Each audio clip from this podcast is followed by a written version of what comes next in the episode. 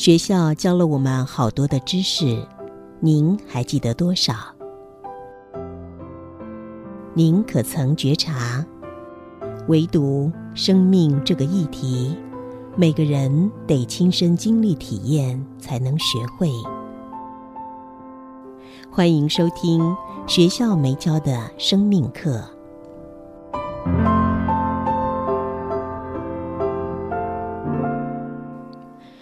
新阳心灵笔记，二零二二年七月二十六号。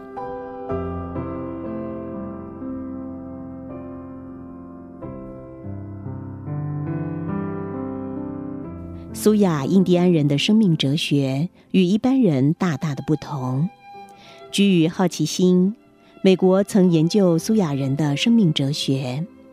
研究人员问苏亚印第安人一个数学问题。如果你有十条鱼，送出三条，还剩几条？多数苏雅人会毫不迟疑的回答是三条。这个数学题答错了吗？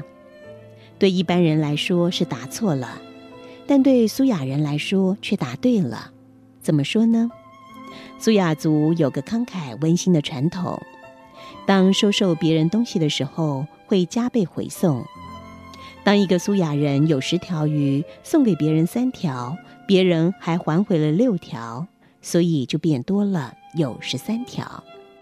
一般人把给出的东西当作是减法，但是苏亚人却把给出东西当作是加法。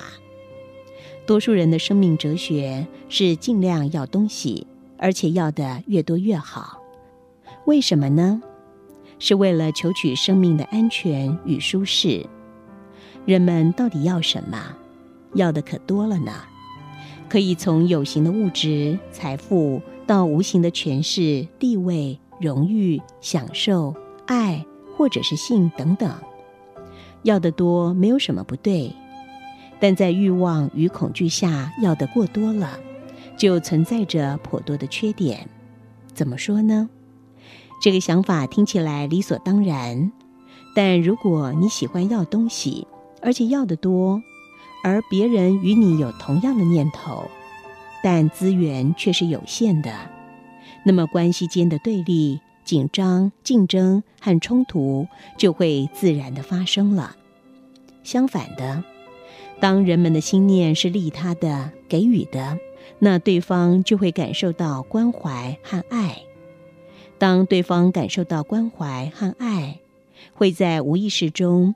以反射形态呈现同样的利他心来回报，也许有些人难以认同，但的确是真相。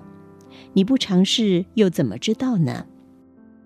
中国人爱说“好心没好报”，或者是“肉包子打狗”，这两句成语对利他爱来说不一定成立。想要转换生命哲学吗？不妨尝试放下为了抢夺生活资源产生的对立和竞争，改用给予的利他爱来应对各种关系，看看有没有奇迹发生。有些人认定他们的天生中没有利他爱的存在，我否定这个看法。每一个人的心灵深处都存在着利他爱，宁静中利他爱会自动升起。愿意的话，不妨经常将自己安置于深层的宁静中，领受利他爱的自动。